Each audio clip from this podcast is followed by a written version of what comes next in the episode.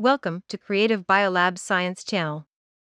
Creative Biolabs is a specialized contract research organization supporting mRNA studies with all round solutions covering mRNA synthesis, modification, and mRNA therapeutics development. With an unwavering pursuit of innovation and lifelong learning, we keep on producing podcast series related to mRNA technology based on our knowledge and practical experience gained through years of exploration in this area. Subscribe to our channel and keep updated with our podcasts. Good evening, dear friends. Thank you for tuning in to Creative Biolabs podcast. Today we are going to talk about how to efficiently deliver small interfering RNA into living cells. Traditional cancer treatments, such as surgeries, radiotherapy, and drug treatment, all have certain limitations. Due to poor targeting, radiotherapy and drug treatment are easy to damage normal cells and produce adverse effects. Cancer has the biological characteristics of easy invasion and recurrence, so it needs a better targeted and less toxic treatment plan.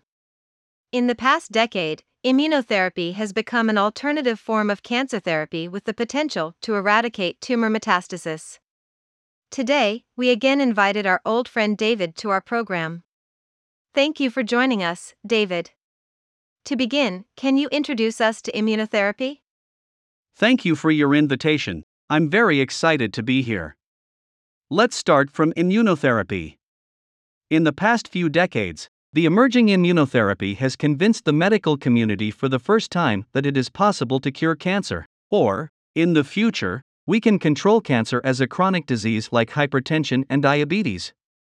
When we say immunotherapy, it is not just one type, but a wide range of cancer therapies, including cell based therapies, vaccines, and immune system regulators. At present, the overall remission rate of chimeric antigen receptor T cell immunotherapy approved by FDA for specific blood tumor types can reach more than 70%. These treatments have been shown to induce significant therapeutic responses. Even patients with advanced stage of cancer whose survival time is only a few months can be expected for a complete remission, and in some cases, the strong response lasts for months or even years. But isn't its therapeutic potential generally limited by immunosuppressive proteins that negatively regulate the function of dendritic cells and T cells? Is this something that any scientific and technological means can help? Yes. The recent discovery of RNA interference promotes the study of gene function in immune cells. Recent data show that the maturation, function, and survival of dendritic cells can be regulated by small interfering RNA, targeting immunosuppression related genes. That's exciting. And I know that with the development of tumor genomics, biological immunotherapy has become a powerful means of tumor treatment. Studies have shown that tumor cells have tumor antigens, and the immune system can distinguish tumor cells from normal cells by recognizing tumor antigens. Assisted by cytokines, chemokines, and other adjuvants, tumor vaccines can activate or enhance the body's own anti tumor immunity by expressing specific and immunogenic tumor antigens, so the tumor vaccine can then be used to kill and remove tumor cells. Tumor vaccines are pretty popular as a research topic right now in the field of tumor therapy. What can you tell us about cancer vaccines? Right, cancer vaccines use tumor cell related antigens to wake up the human immune system against cancer. The commonly used cells are antigen presenting cells, mainly dendritic cells. However, there is a problem in the use of cancer vaccine. You know, there is active immunosuppression in the tumor microenvironment. Tumor cells have been suspected to evade immune detection by not expressing surface antigen. In fact, escape is not the whole ability of tumor cells.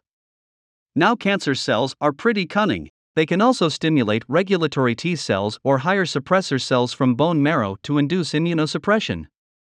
In other words, one of the main reasons for the failure of cancer vaccines is that there are many immunosuppressive mechanisms that inhibit the activation of dendritic cells. As a result, things become more difficult, and we have to find a way to neutralize this immunosuppression so that the vaccine can really work. So I guess the cancer vaccines seem to be one of the essential ways in the future to deal with cancers. Any group thought of a good method to design effective cancer vaccines? Yeah. Some are actually developing drugs that stimulate the function of dendritic cells or inhibit the expression of immunosuppressive factors, such as interleukin 10 and indolamine 2 3 dioxygenase. Interleukin 10 is involved in the development of tolerogenic dendritic cells. Indolamine 2 3 dioxygenase is an enzyme which is involved in inhibiting the activation of alloreactive T cells, and we know this can lead to tumor escape from the host immune system.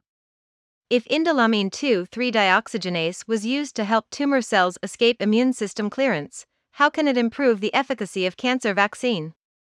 Yeah, that's a good question.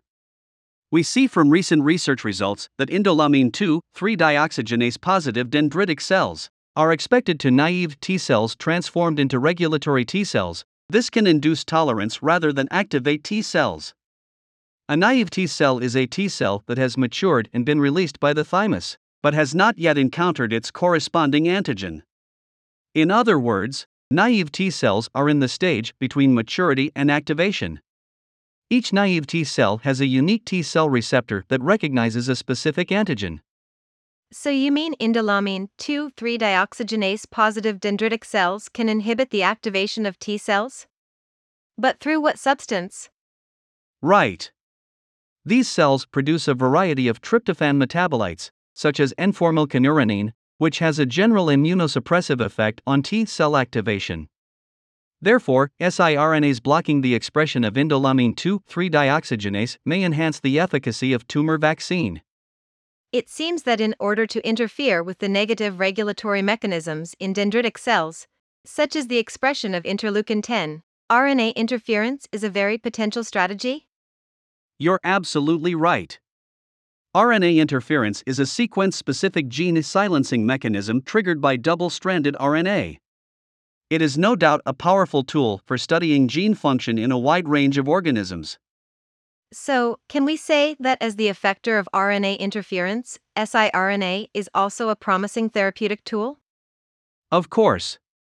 siRNAs can be used alone or in combination with other traditional therapies. Some researchers have shown that when chemically synthesized siRNA is delivered to the endosome via cationic liposomes, it can activate innate immunity. I have also heard that siRNA has an effect on the expression of interferon. How does that happen? Both single stranded and double stranded siRNA can induce the expression of cytokines and interferon in a sequence specific manner, and the response is mainly mediated by toll like receptors. Many believe that siRNA's activated interferon pathway can hinder the treatment ability of siRNAs. But we can also use the combination strategy to block the expression of immunosuppressive factors and activate innate immunity. Can this lead to more effective cancer treatment? Great thought. Yes. In this case, some researchers have shown that targeting interleukin 10 expression by bifunctional siRNA can block interleukin 10 expression and activate toll like receptors signaling in human monocytes and dendritic cells.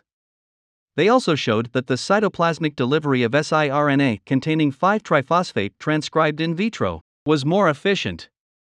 This is more likely to induce cytokine production by activating retinoic acid induced gene I, which recognizes a variety of RNA viruses. Specifically, retinoic acid inducible gene I senses RNA containing terminal 5 triphosphate. But I thought under physiological conditions, dendritic cells do not process autoantigens and present them to T cells. So, how are these antigens processed and presented? The treatment and presentation of non self and autoantigen by dendritic cells, you know, need to activate the toll like receptor. The development of drugs that stimulate the maturation of dendritic cells through endosome toll like receptors inhibit the expression of immunosuppressive factors or regulate the function of T cells may break self tolerance and activate high affinity self reactive T cells. Thank you for sharing your insight with us, David. As you mentioned, dendritic cells are essential for connecting innate and adaptive immune responses. In addition, they play a key role in tumor immunity. So we have again reached the end of today's program. Thanks everyone for listening. I'll see you next time.